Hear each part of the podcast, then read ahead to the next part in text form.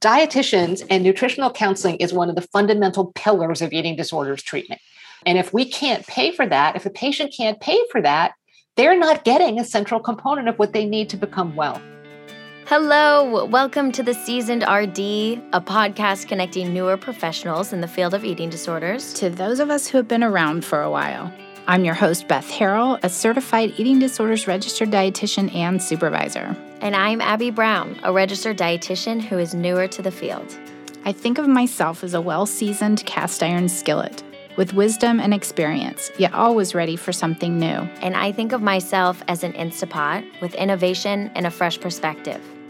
This podcast brings both to the table to share ingredients, recipes, and techniques of past and present so we can all be our best for the future. The kettle is heating up, a skillet is on simmer, so join us around the table for true professional nourishment. Abby, ready to stir the pot? Let's do it. Dear eating disorders professionals, thank you for joining us with Dr. Cynthia Bulik. She is clinical psychologist and founding director of the University of North Carolina Center of Excellence for Eating Disorders. And I'm not going to go into her full bio, it is in the show notes because I really want you to just dive in and listen to what she has to share with us today. I'm putting out a challenge to all of us to get your folks to volunteer for this genetics research. Super important for us to keep learning and eventually, as she said, put ourselves out of business. Wouldn't it be nice instead of filling our offices with people who are struggling with eating disorders that we are working more on prevention. So, we are also joined by Dr. Michaela Voss, who you'll get to meet next week more intimately in her own episode. But both are kicking off the medical series for the seasoned RD. And we will, October, November of 2021, be bringing to you different medical doctors in the field of eating disorders. And we had so many wonderful guests that we will probably do a second medical series um, early 2022. So please do uh, listen in. There's a nugget for you if you have not heard the card analogy that helps describe some of the genetics to our clients clients and patients, I believe this is something that you could use often in your work. Well, hello. We are here today with Dr. Cynthia Bulik. Ah, oh, starstruck. Thank you for joining us so much. It's lovely to be here. Thanks for having me today. And our co host, Dr. Michaela Voss who you will hear about in a previous in an episode before we release this one because we are having some medical episodes coming up and would love to have her join us. So I'd like for you to all meet Dr. Michaela Voss in a more intimate way as we move forward. So, hello. Thanks thank for you. inviting me. Thank you for joining us. Oh my gosh, this is going to be great. Okay. So, Dr. Bulik, we have a few icebreakers before we get into some of the program. Mountains or beach? Oh, mountains. Really? Absolutely. Yeah. In fact, going there in a couple days. really? yeah. Ah. Yeah. As a, as a freckled redhead, lots of sun doesn't really work for me. So I'm all about the mountains and hiking. I love I'm a mountains person too. I'm just drawn to that. I'm not a big fan of the the sand and the I love the sound of the waves, mm. but I really love I don't know, it feels really peaceful in the mountains yeah, for some reason. I agree what about this one? Breakfast or dinner? Totally breakfast. In fact, like the more berries on my cereal, the better. So summer breakfast on the porch is what I'm after. While viewing the mountains. right. I can picture that and I'm already relaxed. All right. And the last icebreaker is audiobook or paper book? You know, that I think I'm in transition. How's that sound? It's like I'm definitely in transition. I love the written word. So I think I would have to say paper book on a Kindle. yeah. Because you can highlight different things still and go back to it. Um, yeah. yeah. Okay, awesome. Well, I'm going to take you back, and hopefully, this is not too traumatizing to ask this question, but to any board exam that you've had, and was it was it paper? Was it computer? What do you remember about that day? Oh my God! What if we go back to my PhD defense? Okay. So my chair who was an amazing man. He had had polio as a child, had multiple physical problems, including throat cancer, got hospitalized the night before in the ICU. And we had practiced sort of going into the room where this defense usually happens, and we're allowed to bring in a safe person, you know, a colleague. So I was all ready to go. I get this call, Shelly's in the hospital. And I'm like, oh, pooh, we're going to have to, you know, put this off he calls me up and he says, We're going to do your defense in the hospital. So my whole committee, my safe person, trucked down. They just discharged him from the ICU, and I did my defense in his hospital room. I have never heard of something like that. That is dedication. It was, and, and that is one of the things I learned from him. He was so dedicated as a mentor and you know to do that he, he was just like there's no way we're postponing this and bring a bottle of champagne i was like all right I love that. That is a unique story. I've never heard that before. And it is dedication. Well, and good. I wonder though if that would even be able to be possible these days. Oh yeah, no, absolutely not. Right. Yeah. With COVID, there are no visitors. Would have a Zoom. I mean, I've done so many Zoom defenses this year. And I just feel so bad because there's something about being in the room with your mentors and the party after Sweden has these huge parties after people finish their PhDs, and no one's been able to do it. And it's uh, super sad. Well, for people who don't understand your relationship to Sweden, what is that? So, I am in an extremely fortunate position where the Swedish government, the Swedish Research Council, which is sort of like their National Institute of Health, gave me a grant for 10 years that allows me to be at UNC, University of North Carolina, 50% of the time, and at Karolinska Institute at 50% of the time. So I've got a research team in North Carolina and I've got another research team in Sweden. And we sort of have built this research bridge across the two countries. And, you know, thank you, Sweden, for having the foresight to give this amazing grant to basically let me do what I need to do to advance the field over 10 years, which just doesn't mm. happen here. We don't get 10 year grants in the United States. That's amazing. And I was fortunate to be able to watch your keynote at the IAEDP symposium. And I, and also watched you speak on Sondra Kronberg's Morningside chats.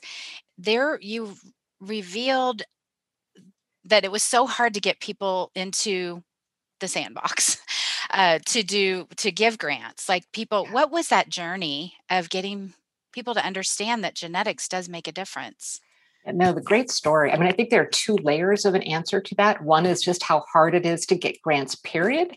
And the second one is how hard it is to get genetic, you know, get the genetic research funded that we did. Mm.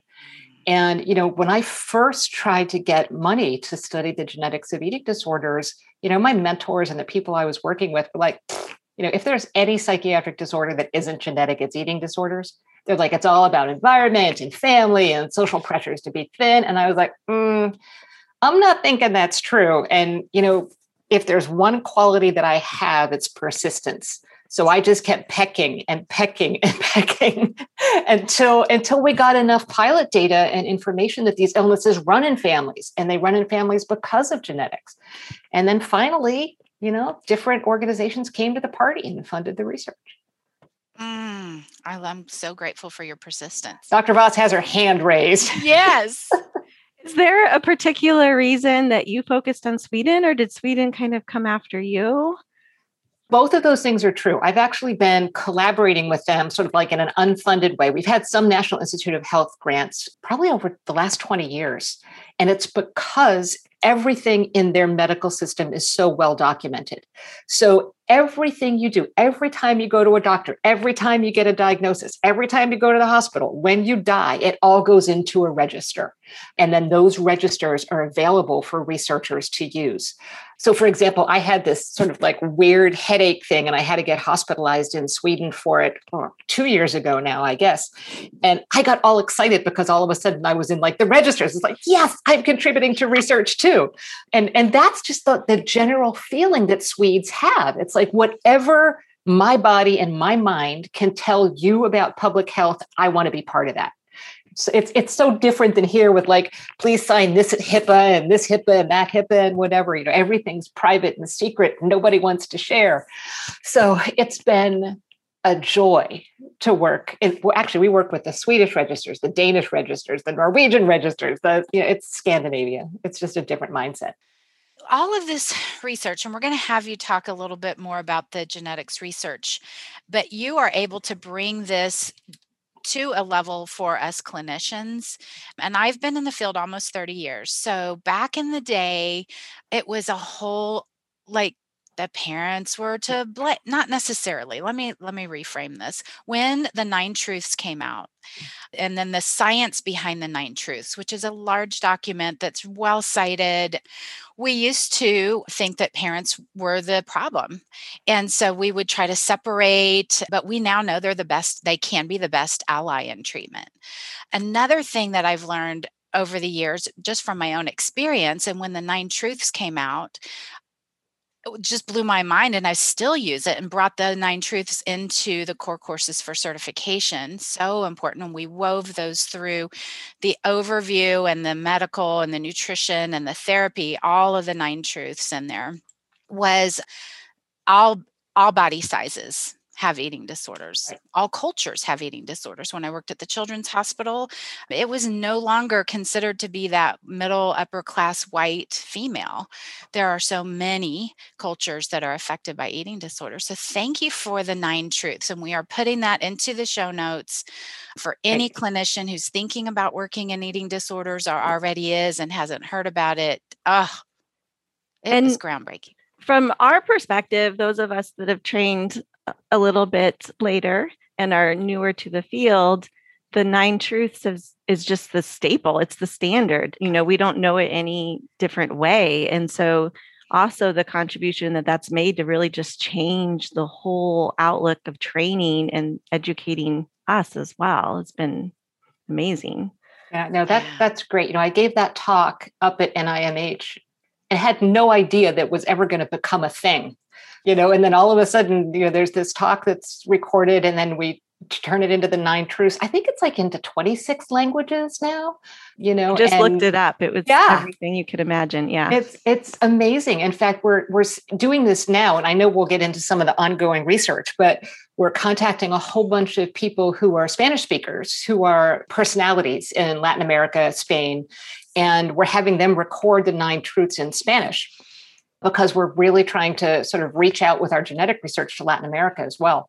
And you know, there are still so many just untruths that are out there. And the more we can get people who have broader reach than we do to sort of talk about these truths, the more that we're going to be able to disseminate, you know, the reality. And and you know, it's like we're we're known in our field but our field is like this microcosm of the world whereas like an actor or a, you know a sports legend or a formula 1 racer they just have like reach that we could never hope for. So we need to engage them and build this community so that we can just really get the truths out there. Mm. there a favorite truth that you have?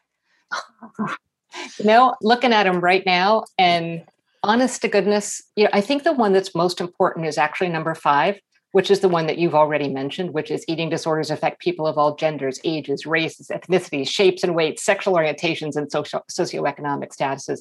Because the reason it's my favorite, not because it's necessarily my research area, but because I think that's the one of which the untruth has done the most harm eh, tied with families. See, I, I can't give you a favorite. There are just so many reasons that yeah. I'm attached to so many of them. They're all over. I mean, you could have probably written 109 truths, right? So I wanted to go back because you used an acronym NIMH, and I know what that means, but for our listeners, right. that was about 2014 that you Good question. Maybe 13, 14. Yes. Uh, it was a, a, talk that I gave at the National Institute of Mental Health which is one of the National Institutes of Health that does the most grant giving for the field of eating disorders. Thank you. And I used an acronym IAEDP, International Association of Eating Disorders Professionals. So tell us about your research. So there's so much. And one of the reasons that I love my job is every day is different. So, you know, the research that I've been doing over the past 30 plus years ranges all the way from animal models of eating disorders to developing and disseminating new treatments to basic biological research. And right now, a lot of our energy is going toward genetic research. So, we have this big study going on now called the Eating Disorders Genetics Initiative, or EDGI, um, because we're on the cutting edge um, of research. Yes, I, I, love acronyms. That's like, I do too. One of my superpowers is like coming up with, with steady acronyms. But what I really love about this is the NIMH, we know what that is now, is funding this research in the United States, Denmark, New Zealand, and Australia. Sweden is funding an independent study. Also, they're all called EDGI. The, the United Kingdom is has their own EDGI. We're starting up in Mexico. We're starting up in Taiwan. We're starting up in the Netherlands and Italy. So we're doing this sort of like just global reach with the goal being to make sure we get as many possible people and as diverse of a sample as possible to participate in this research. Because only by doing that will we be able to understand whether the same genetic factors actually influence men and women, people of African ancestry or European ancestry. And we need these really large samples because people don't realize this, but there's never going to be like one or two big genes that influence eating disorders. There are going to be thousands of genes, each of which have a fairly small effect.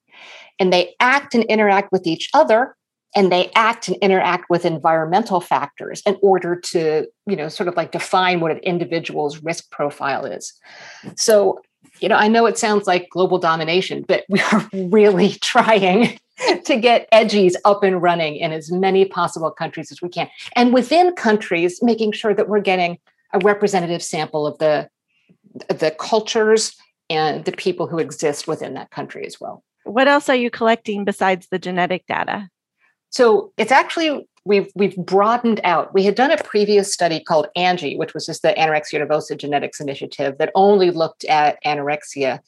And EDGI is trying to do two things. You know, one, we're looking at anorexia, bulimia, and binge eating disorder. And in some of the other countries that have independent funding, we're also able to do atypical anorexia nervosa and some of the other sort of EDNOS or OSFED so again, to get those abbreviations out there, sort of like other presentations of eating disorders that don't fall into those three categories.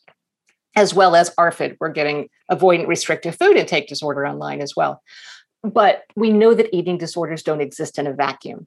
So we're also, everything's done online. So people just have to go to edgi.org and they sign up. And then there's a whole list of questionnaires that cover everything from like your mood, how anxious you are, what kind of life events you've experienced, your use of drugs and alcohol, how much exercise you engage in, any obsessional tendencies you might have, because we know that especially anorexia nervosa and obsessive compulsive disorder often go hand in hand. And then we send you a little spit kit. So you get this little kit in the mail, and you so it has a step by step sort of how you do it. You spit into it, screw it back in, pop it back in the mail in a prepaid envelope. It's super easy. It's COVID safe. You can do it all within the privacy of you and your computer, but it'll give us enough information that it's not just a genetic study, it really is a genes and environment study. And it'll help us unpack not just the genetic factors that influence risk for eating disorders, but also why you might also be depressed or why you might also be anxious. And that's really the goal very comprehensive, broad based study of genes and environment. Is there an age group that you're focusing on? At this point, we're looking at 18 plus, but as with any study, you have to get approval from the ethics committee for whatever age groups you want to do. So we're literally in the middle of getting approval to go down to 15. But to do that, we'll also have to have parents' consent to participate.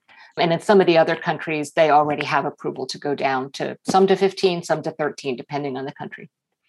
So, if we're working with kids, we can ask, ask the parents if they're interested in con- contributing to the study, if they have admitted or revealed that they have had an eating disorder or Absolutely. anyone in their family. So, Absolutely. Any, you know, any anyone is fine. And, you know, hopefully within by September or October of 2021, we'll have approval to go down to age 15. So then we will be able to have children enrolled in EDGI in the US. It's fantastic. So, again, bringing it back down to the clinician level. The ace of spades, clubs, hearts, and diamonds example that you bring to us, I have drawn that on a whiteboard in my office. I've probably butchered the way that I explain it to people. I know this is a podcast and people can't see it, but is there a way you could describe that? Yep, I sure okay. can. So, the reason that I tried to come up with something simple like this is because patients were coming into our office and saying, okay, I hear there's a genetic component to eating disorders. What does that mean for me now? Like, you know, they hear that eventually this will help us develop new medications or new treatments, but they want to know, like, today with my child or with me, what does it mean? And I, I really sort of racked my brain to figure out how can I illustrate this. And I figured everybody has experience with a deck of cards. And we know there are four suits. And so each one of the suits I break down into either risk factors or protective factors. And the way I like to do it is so let's start with spades. They're black, and those are the genetic risk factors. So that's what we're looking at with EDGI, sort of like what are the combinations of genes that increase your risk of developing an eating disorder? But there are also genetic protective factors. And I say the clubs are the genetic protective factors. And these are genes or gene combinations that we haven't identified yet that might neutralize some of those genetic risk factors or give you so much of another trait that protects you against the development of eating disorders, all on the genetic level. For those two black suits, there's nothing we can do about them yet. We can't change your genes, and that's not where we're going, but it does help us understand risk. But on the other side are those two red suits. So the diamonds I talk about as environmental risk factors. So these are things we read about a lot. It can be it can be teasing or bullying, it can be going on that first diet, it can be the societal pressures to be thin. Whatever might send you down the path of engaging in a behavior that might activate some of your genetic risk factors.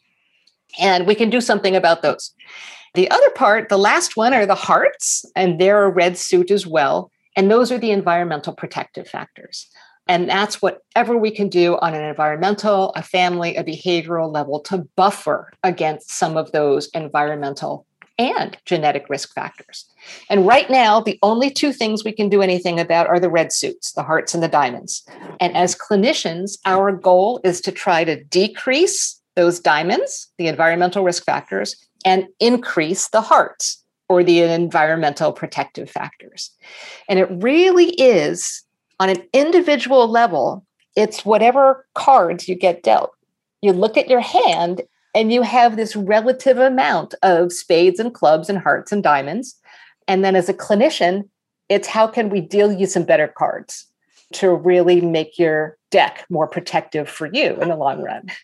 This is like, I love it. I love it. I'm embarrassed to even show you what my whiteboard looks like, but I, uh, I mean, it, it is. It's the same thing. And every single client that I share it with can really appreciate it. And I appreciate the ability to bring that to them in a way that allows them to say, like you said, how does this affect me?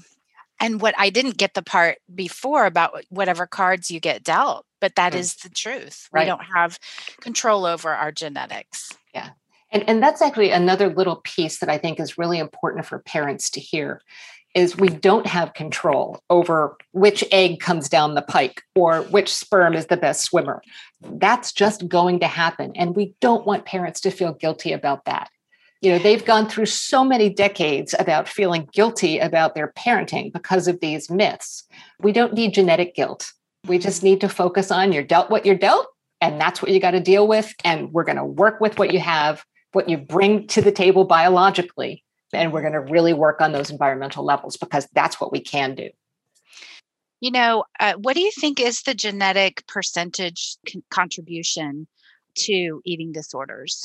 So, the answer to that is complicated. So, we've done twin studies around the world, which suggests that the heritability is probably around 50 to 60%, meaning that the transmissibility in families is due to genetic factors for about 50 to 60% of the liability. That does not mean that 50 or 60% of the cases are genetic and the rest of them are environmental. It means in everybody, there's a somewhat of a genetic component, and on average, it's about 50 or 60%. Um, So it's not 100%, meaning that environment does play a role. Environment is not off the hook by any stretch of the imagination. Dr. Voss has her hand raised again. So I have to admit, I had not heard this card analogy and I absolutely love it. So thank you for sharing that. And hopefully that'll reach some of us newer clinicians as well. I I would like to understand within the analogy if you are dealt 70, 80% of your genetics, is it possible based on your research that we can add to those cards? Because I know we can't replace the genetics. Or is it more of, well, your eating disorder is only 20% and that uh, environmental, so we only have 20% of work we can do? Does that no, absolutely. No, no, no, no. Okay. So I, am not, I'm not real good at different card games, so I can't think of the right analogy, but your deck can get, or your hand, the number of cards you have can get longer. It can get larger, right? It's not like there's a finite number of cards. Like we can add in more hearts, more environmental protective factors. We can remove more diamonds or minimize the effect on them. So let's just let's talk real concretely.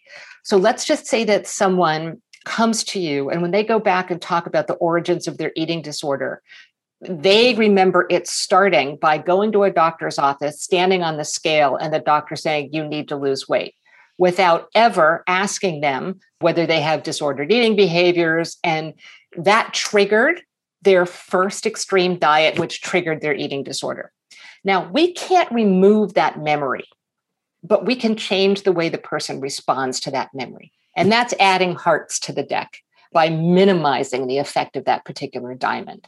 And that's really, I mean, that's what psychotherapy is. It's helping us give you know new ways to process information that has damaged us in the past and i always talk about moments like that as being velcro moments you know these comments like you know teasing or you know saying you have to lose weight or bullying or a cat call whatever it is you know they stick to us like velcro if only compliments that people gave us would stick to us as well but they don't. Like you know compliments tend to drip off like oil off a duck's back whereas insults and harassments they stick to us like velcro. So it really is dealing with those that history of velcro comments and giving you a new way to process them a way to remember that they're there but put them on a shelf so they don't influence your behavior as much every day one of the reasons I love this so much is because how well it connects on the medical side. We're always focused on the heart and healing the heart and getting it strong and healthy. And so, what a perfect analogy ah. to connect your mental health and your physical health. Right. Great. No, I think that's super. And, and that's one of the things that you know i also really try to work with with people to think through is not make that dividing line between mental health and physical health. And I think in some ways, the pandemic has made people more aware of the extent to which their mental and physical health is intertwined. You know, as so many people have developed or their anxiety disorders have been exacerbated, you know, we're seeing more disorders of the gut brain axis. We're seeing a lot more GI complaints. People mm-hmm. are just, I mean, people don't even realize how stressed they are and that's manifesting itself not only in mental symptoms, but also in physical symptoms at this point. Definitely.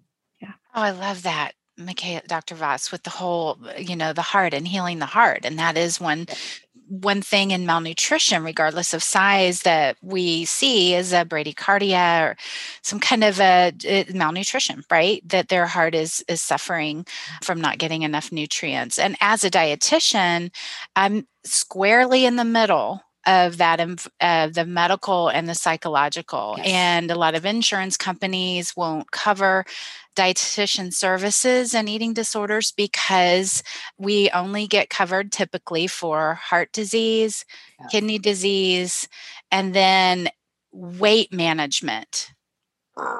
And I refuse to do the whole BMI anyways. Yeah. Um, and then with the psychological piece, that is a truly biopsychosocial illness.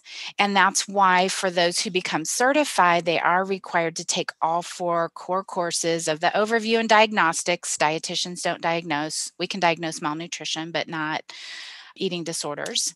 And then the therapeutics, we expect the medical doctors to know about the therapeutics. And then the the nutrition, we expect the therapist to know about the medical um, and the medical to know about the therapy. All of it is Yes. biopsychosocial. Yes.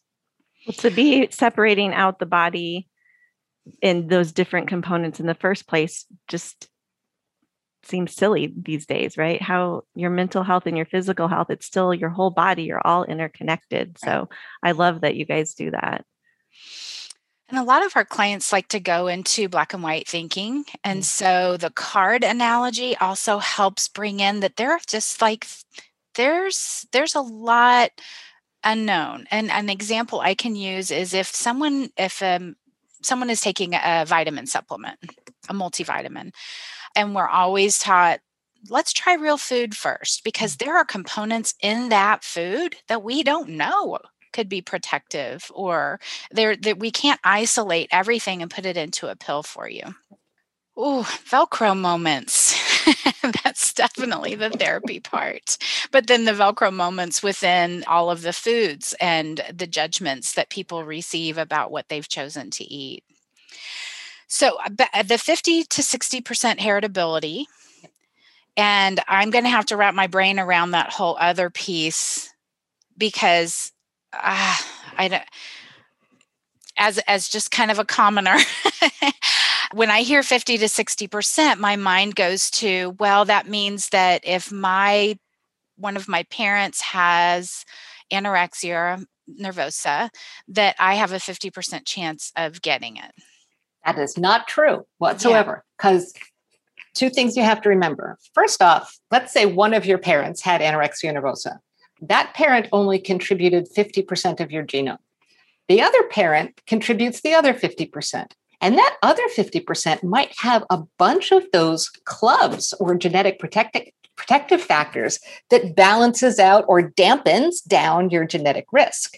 The, the numbers aren't like that at all. But that said, there's a, a whole field and, and we need to train more people in this and i'm working on it of genetic counseling you know so for example you know people with huntington's people with type 1 di- diabetes you know when they're ready to have children they go to a genetic counselor they get great feedback about what their children's risk is you know and it really helps them make reproductive decisions psychiatric genetic counseling is a wonderful field there are some great people in it but they've only started to think about eating disorders. But the number of people that come into our clinic who are in their reproductive years who are saying, should I have children? Should I not have children because I had an eating disorder? And they don't have anyone to go to. So uh, this afternoon, after I talk with you, I'm actually having a conversation with a colleague about putting in a grant to develop a genetic counseling curriculum so that we can actually train um, psychiatric genetic counselors to talk about eating disorders. So we can send our patients to them and they can talk through these, having the right numbers and not just the fear. Because we did one little study that showed that 100% of people overestimated the genetic risk to their children. oh And these were people with eating disorders. The fear is huge It's huge. And and and that's why people participate in research too. I mean, the people who have participated in our genetic research tell us, I'm doing this because I don't want anyone else to ever go through what I went through. And that's what the people who are entering their reproductive years are feeling. It's like, I don't want to bring a kid into this world if they're going to have to go through an eating disorder. Um, but then, of course, the fear is much bigger than the reality in terms of the risk to offspring. And that's why we have to get this pr- profession involved. And then you can have it in another list of people in IAEDP who can be trained in all of these different, you know, domains that are so important. Exactly So we're working on that one, Beth. I was going to say, I mean, I can picture the card analogy as the genetic counselor using that because the, there's only one fourth of that that is even, you know, a ri- that that that right- is genetic risk. Yeah, yeah, yeah. Yeah, it's the ace of spades. Yeah. So, and then there were some quotes around, and and these are old. I like things tend to take a life of their own. One example that I used in a previous podcast episode was that eating disorders were considered the deadliest, highest mortality rate of any mental health illness. And that has shifted around 2014 ish or to 16 that we understand with uh, substance use and opioid. And that's, that's what we consider to be the highest mortality rate of any right. mental illness. So people get stuck on statistics, and the 85% genetic genetics is what sticks in my head. And I don't even know where that came from. Now I know more like 50 to 60%. Right. Yeah.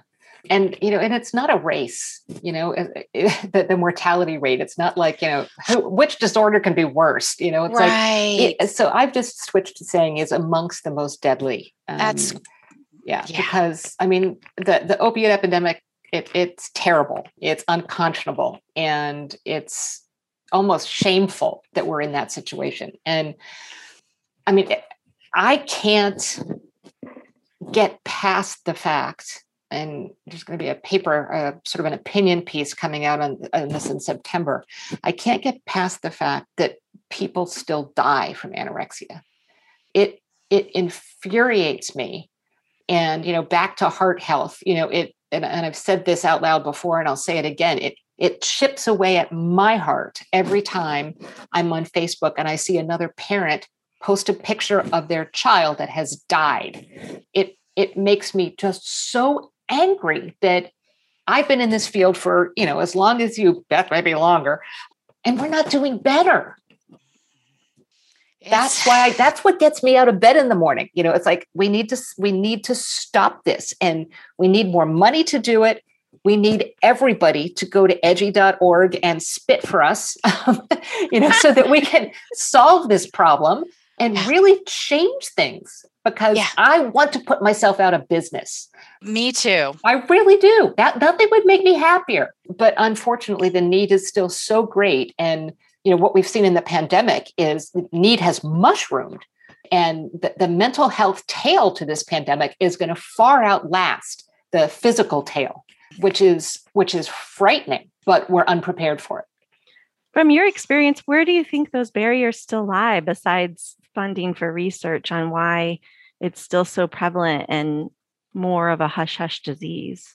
Access, access to care is one of the, the biggest ones, you know, and and the closing of academic medical centers. You know, if you really look at what's happening around the country, the places where we train the eating disorders physicians and healthcare practitioners of the future are slowly being shrunken or closed. And that's a real problem because you know lots of people anybody can hang up a shingle and say they treat eating disorders. You know and i have patients send me lists of these are the people who are in network you know in my area i'm like i don't recognize any of these people and none of them have any training in eating disorders. So oh and then who can afford to pay for out of pocket care? And Beth, you already mentioned, you know, I mean, dietitians and nutritional counseling is one of the fundamental pillars of eating disorders treatment. And if we can't pay for that, if a patient can't pay for that, they're not getting a central component of what they need to become well. So there are a lot of barriers, unfortunately. And I'm I'm thinking also bringing it back to the diversity piece and the worldwide piece that how much culture plays a role because of certain cultures view mental health diseases and body physiques in such different ways that to be able to reach them all is got to be difficult because it's a different curriculum and a different approach for each and every one. Well, part of the problem is our workforce isn't very diverse you know mm-hmm. and you know we're we're working on this right now you know we we've got one of the things that we did this year is we have a summer fellowship every year. And we usually bring two fellows into UNC this year with all of the racial problems that this country has encountered over the last couple of years we specifically put out a call for people of color first generation and DACA applicants we were overwhelmed with the most amazing wow. applicants who were interested in getting into this field, but otherwise didn't have a pathway in. So we dug up the money. We have nine fellows this summer. Wow. so we've been like working like crazy, but it's like now we need to continue to support them. The pipeline has to start early. They need to see themselves in their mentors. So we need senior people in the field who are from diverse backgrounds. And we need to keep just supporting these people as they go through their, their research and their clinical careers.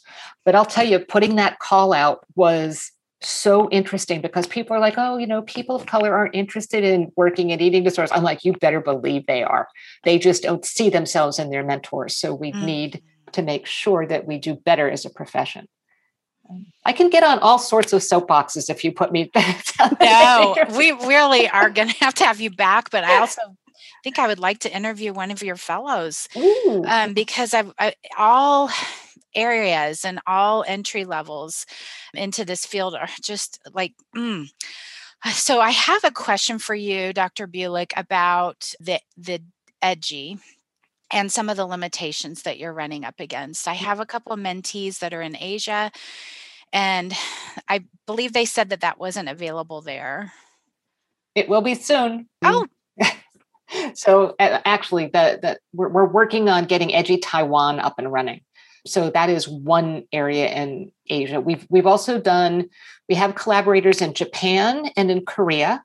They're not officially part of EDGI, but they have contributed genetic samples to the sort of global eating disorders genome wide association studies. And that's another acronym you have to get used to, which is GWAS.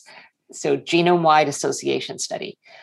And we are part of a larger consortium called the Psychiatric Genomics Consortium, or PGC. And we're the eating disorder group, but there's also depression, bipolar disorder, schizophrenia, substance use disorder, OCD, Tourette's, PTSD, I'm missing somebody. But you know, that for me talking to you here about the eating disorders group, there's someone else talking about those other disorders, and their organization is as large as ours is. So yes, we are working on expanding to other countries in Asia as well. Yeah, well, I could really talk to you all day. And so I'm have to say I'm grateful for your persistence and your passion. Dr. Bulik has gotten us as far as we have. And we, I mean, and, and those who are assisting you and fangirling you like myself.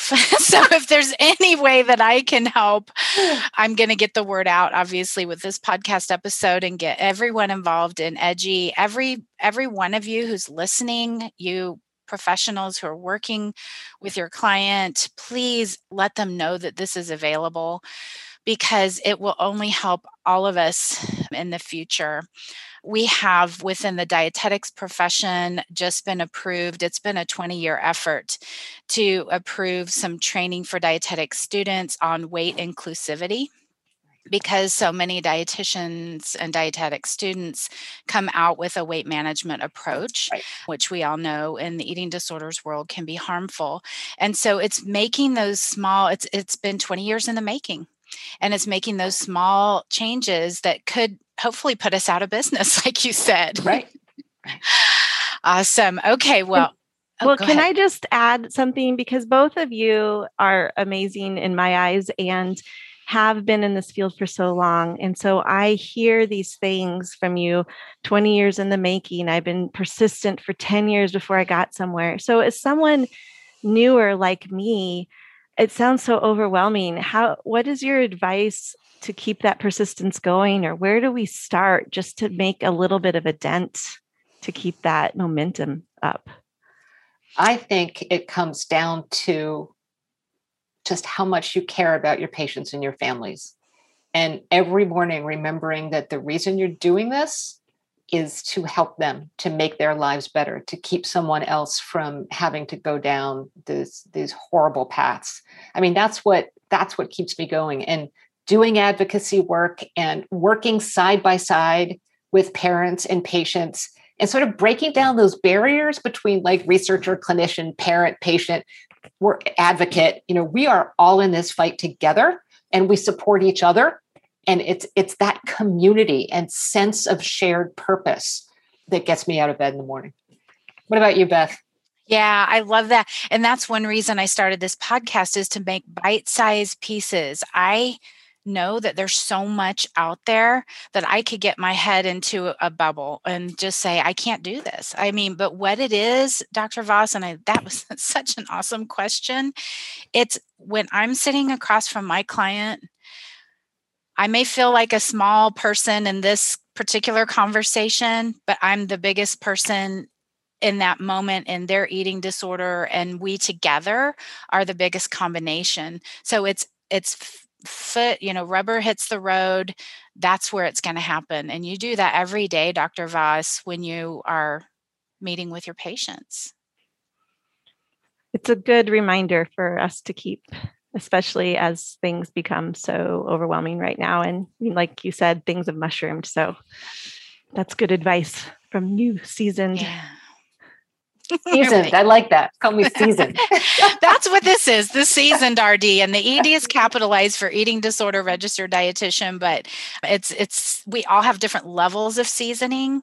And I do look at you, Dr. Voss, as a specialist and someone who I've learned so much from. So your level of seasoning has helped my level of seasoning and anyone just brand new and just in uh, undergrad or graduate class or even struggling with their own eating disorder, they have levels of seasoning and we all get to help each other make this recipe an amazing an amazing dish. Yeah. All right. Well, thank you so much for joining us, both you, Dr. Voss, and you, Dr. Bulik. Thank you so much for this conversation. It's been lovely. Yeah, we really enjoyed it. I learned a lot. Thank you. Let's lean on each other and learn from each other so we can grow together as professionals in this field of eating disorders. If you want to connect with me for supervision or membership with monthly content, please find me at bethharrell.com slash professionals.